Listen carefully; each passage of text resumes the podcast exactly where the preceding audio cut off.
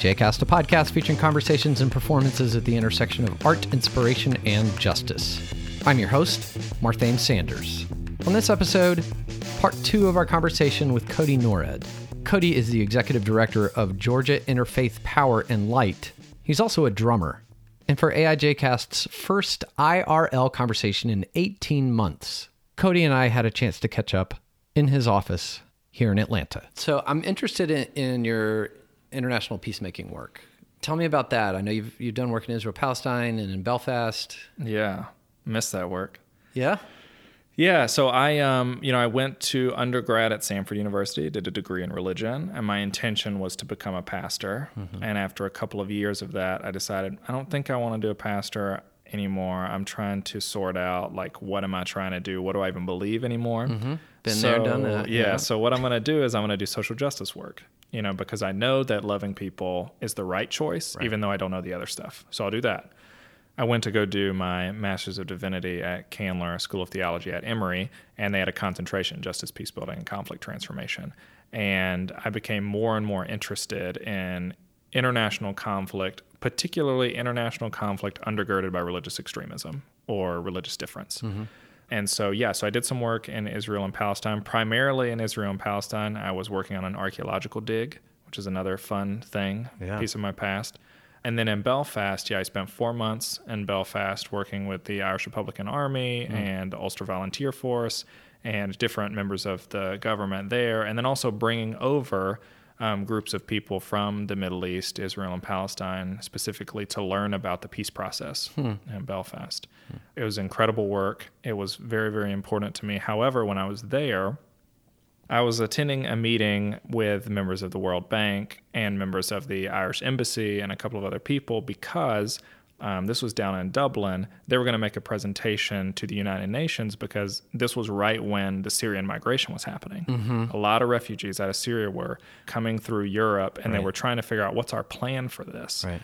And it was in that moment that I realized, you know, that conflict stems obviously from all sorts of things. Sure. But one of the things that got me thinking was most of the worldwide conflicts are caused by some sense of resource depletion or resource mismanagement. Absolutely. Starting to be more and more driven by climate change. Yeah. And so when I came back to the United States, I thought if you really want to get at international peace building, what you need to do is focus on climate change. Yeah. Because if you don't fix climate change, you can't really do peace building work effectively because the main thing that causes conflict is only going to get worse. Mm-hmm. So that's how I transitioned into this role. Is that still part of something that feeds what you do? I mean, it, it is something like you say, you missed that work in particular. You've got a different kind of work now. Is, is it something that still feeds it? Is it still something that's part of it? Or is it more kind of part of the path that led you here?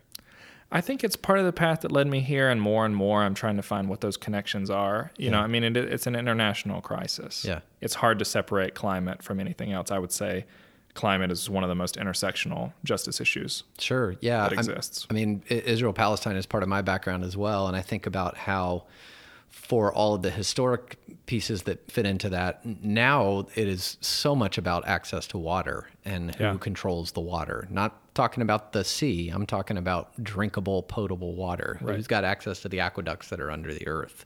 In yeah. the West Bank and Israel and Galilee and so yeah, on. Sea of Galilee is shrinking. Sea of Galilee is shrinking. The Dead Sea is basically gone. Gone. Yeah, it's still there. You can still get a little bit of mud on you, but you got to go yeah. a lot farther. Yeah. Yeah. So I mean, that only stems, you know, for those people who care about conflict and stability. It's about resources and it's mm-hmm. about climate. Yeah.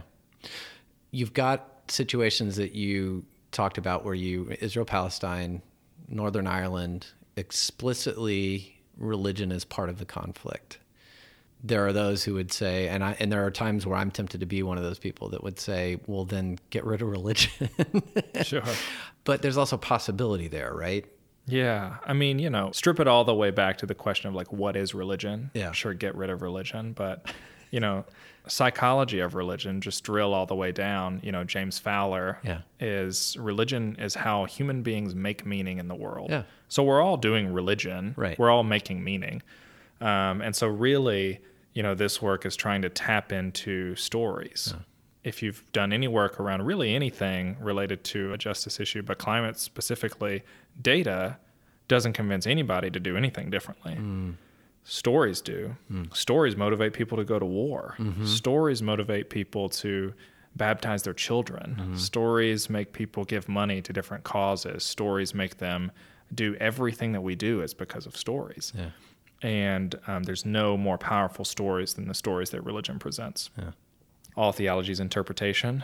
And so all Sure. storytelling is interpretation. And so we have to figure out, you know, what stories are we telling? How are we telling them? How are communities interpreting them? And if the story is incorrect, you know, which I would say are stories that say we should dominate the earth and let's just go ahead and get out of here because our existence is in a heavenly place. It's not mm-hmm. in this one. I would mm-hmm. say it's an incorrect reading of the story. How do we tell better stories? And how do we listen to community stories? Yeah. Because in the peace building work, you can take with some healing and appropriate steps being taken and everybody being safe and psychological safety all those things that you know just trust that they're there. You know when you bring victims and perpetrators together people whose families were killed in a conflict and the people who did the killing you can get some pretty powerful stories and some pretty good understanding out of that. And um, it can be pretty transformational um, way more understanding than hearing data about whatever from whatever Right. you know? And so similarly um, we just finished up a documentary project where we're lifting up uh, communities on the coast. Uh, specifically black communities running black churches on the coast and the environmental injustices that they're experiencing and what they're experiencing from sea level rise. And people need to listen to those stories. And I think that, you know, going back to the tenet of communities that loving neighbor is an important part of what they do, stories are what change hearts and minds, and the stories of those who are being affected and the stories of what is to come. And, you know, those kind of things I think is important. Tell us about this documentary project. Yeah, uh, we're, we just finished up a small documentary. It's about four and a half minutes long. We're actually we're releasing it next week uh, as part of a coastal climate resilience summit, and uh, it interviews two pastors on the coast who are running two different congregations there in Brunswick, Georgia, as well as uh, Georgia Interfaith Power and Light's own Hermina Glass Hill, who's our coastal and environmental justice organizer on the coast. It's in Brunswick, Georgia, which is, if you don't know anything about that, it's in Glynn County. That's the same county that has St. Simon's Island in it. Um, but that county in particular faces some of the most harmful environmental justice problems in the state. It has four Superfund sites, federally designated Superfund sites in that county, among another a handful of toxic waste sites there. And the Superfund sites are sites that are eligible for massive fund injection because of environmental disaster. Yeah, or you know, it's a paint plant that was disposing of some toxic waste for a very long period of time, and you know, in a lot of cases, there's no way to fix it. Really, it's more about like let's just kind of hope that we can hold all the soil in a spot, and maybe over 30 years of remediation, we can try to get rid of most of it. And this is a particular problem because on the coast, these storms will tear up this dirt. They will throw toxic sludge all over communities. You know, there's no way for us to account for that right now. No one's thinking about that, I don't mm. think, in the way that we should. Hmm. Is Glynn County, does that include a lot of the barrier islands? Yeah, it includes uh, some of the barrier islands. I think Jekyll is technically in uh, Glynn County as well. You know, Georgia has, I can't remember, a dozen or more barrier islands, only a couple of which are developed and inhabitable. And they're also seeing the effects of climate change Yeah. and sea level rise quite dramatically. I mean, honestly, we are so lucky that someone had the foresight to ensure that the majority of those barrier islands would not be developed. You know, mm-hmm. that is a, a huge win for us. And any way that we can ensure that they don't get developed and that those dunes stay there and the vegetation stays there, I think is it's a huge benefit to us. yeah. Tell us a little bit more about the policy work that GIPL does. Yeah, like I said, I mean, what we try to do is to prepare people to interrupt systemic injustice mm-hmm. and to create a more just world. And that happens through policy. And I think what's important for people to realize is like that's what we have to do. A lot of faith communities, a lot of people of faith don't want to or are scared of or just aren't used to weighing in on issues of policy. Mm-hmm. You know, and like I said earlier, but what we're called to do is to be in the public square, mm-hmm. Being prophetic, holding people to account. And so I think, you know, there are a lot of decision makers both at the Public Service Commission, who make energy related issues, and at the state legislature that makes all sorts of regulations happen. Uh, we need to be in those spaces. Mm. People of faith need to be in those spaces, talking about why it's a matter of faith for them to make a more just society. Mm-hmm. Because if we aren't, other people are telling other stories or misrepresenting entire religious traditions because of what they believe. Yeah. You know, and that's the only stories. They're never going to hear the stories that we have to tell if we don't go there and tell them. So I think it's incredibly important. And 2022 is an incredibly important year generally for politics and for policy making because you mentioned the IPCC report. You know, what? We have five years or so, 10 years to make a big difference. You know, this is a, a once in every three year rate case and the integrated resource planning opportunities coming before the Public Service Commission uh, this year, which means, um, for those of you that are listening, they take all of Georgia Power's assets. They know what assets they're going to build over the next 20 or 30 years, how they're going to incorporate that into bills and rates and all those things. But what it really means is they can require them to do more solar. Mm. They can make it easier for individuals, businesses, nonprofits to put solar on their own homes and their own buildings. They can make it so that people experiencing high levels of energy burden don't mm-hmm. anymore. They can require Georgia Power to invest in low income energy efficiency programs. They can require all sorts of things like that. And there's no other mechanism to do that kind of systemic work outside of policymaking. There just mm. simply is not. Mm. And so, if you really care about the work, you got to get engaged in policy work. Codi Norred on AIJcast. We'll be back to more of our conversation in just a moment, but first, a quick word. As always, I encourage you to visit the AIJcast website, aijcast.com. It's there that you'll find links to our artists, including their news, information, and products. Among the things you'll find there is Georgia Interfaith Power and Light's short film, Faithful Resilience Climate Change in Georgia. And you can find this and so much more. Just go to our website, aijcast.com. And now back to more of our conversation with Codi Norred. But before we jump into that, let's listen to a little bit more of Codi playing the cajon.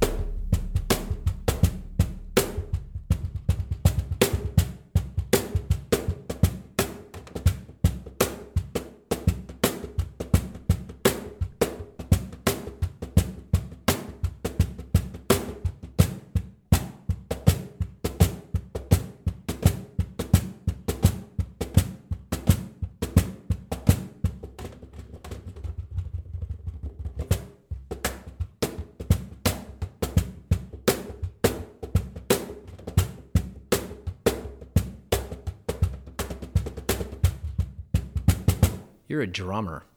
I'm a drummer. What's yeah. up with that? You know, it just happened. yeah, I'm a drummer. I uh, I started playing drums in the sixth grade. Uh-huh. And middle school band. My dad played drums in band, and so you know I was going to play drums in band. Yeah. I actually credit drumming with how I actually got more involved in faith communities. Hmm. It was in middle school and early high school that I started playing drums for churches around mm-hmm. LaGrange, and and that kind of followed me for the rest of my life, making music mm-hmm. and got me deeper into art communities and that sort of expression. Mm-hmm. You know, even if I didn't know what I was believing, mm-hmm. I'd go play drums.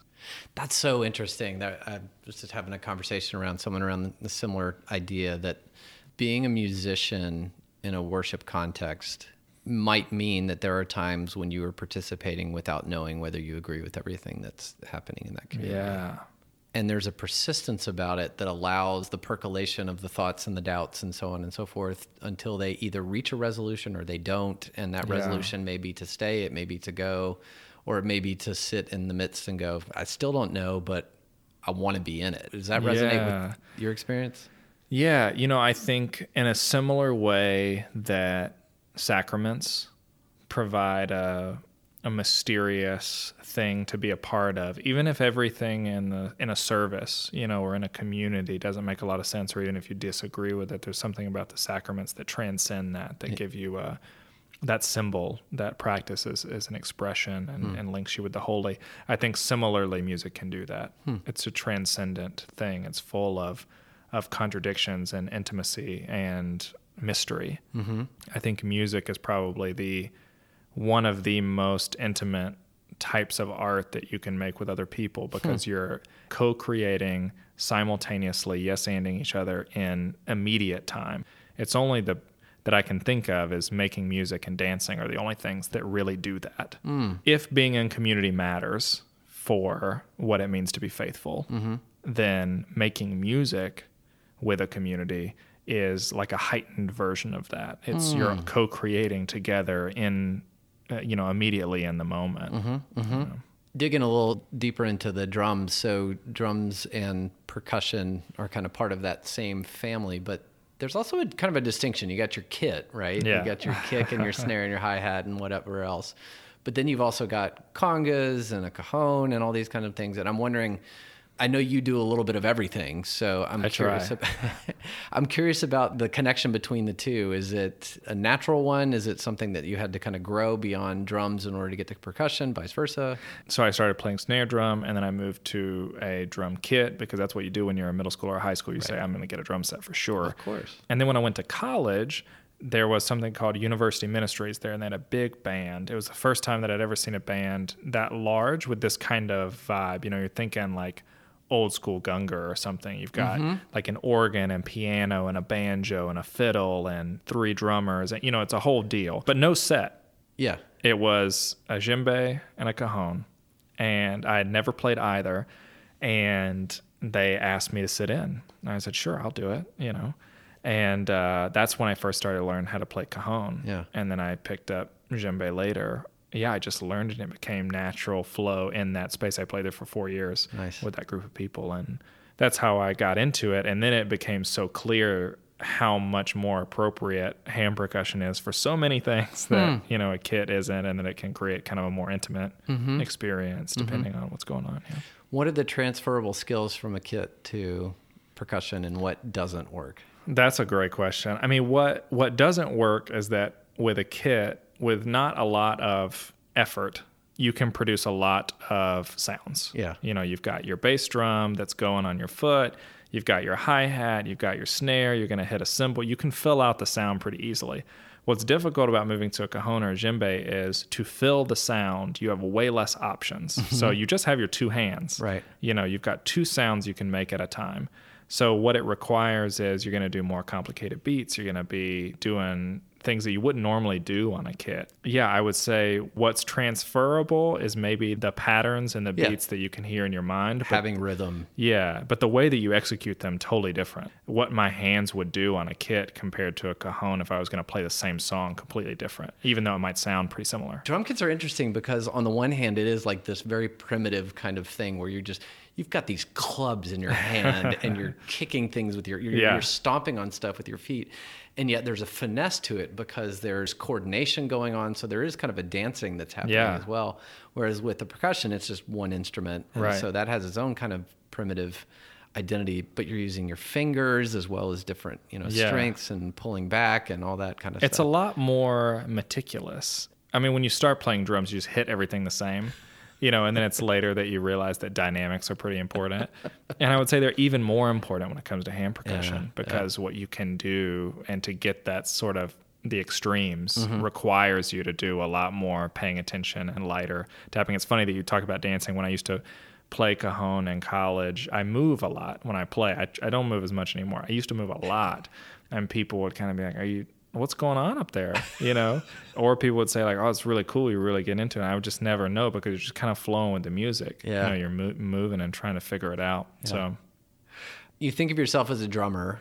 I mean, that's a sixth grade. That's pretty early on. That Pretty is early. establishment of identity. So, even though it's got this place where you play in a worship band at church and you're Sure. you're involved in that in a faith perspective, is it still kind of segmented off from these other things that have become part of who you are? This international peace worker, this yeah, uh, climate activist. You know, I think it's pretty connected. Okay. Because, you know, in a similar way to storytelling, I would say I'm a musician and an artist generally. You know, I do a lot of writing, do some poetry work, and, you know, obviously moving in the religious space and sermon writing and all that stuff, it's art in a mm-hmm. way. And so, but there was something interesting in Northern Ireland. Mm-hmm. There's a fabulous program. Uh, it's located in Belfast. Linda Ervine is the woman who runs it, and it's a language center. Mm-hmm. So it was the idea was to teach people in Northern Ireland who aren't connected to their Irish roots as much how to speak Gaelic.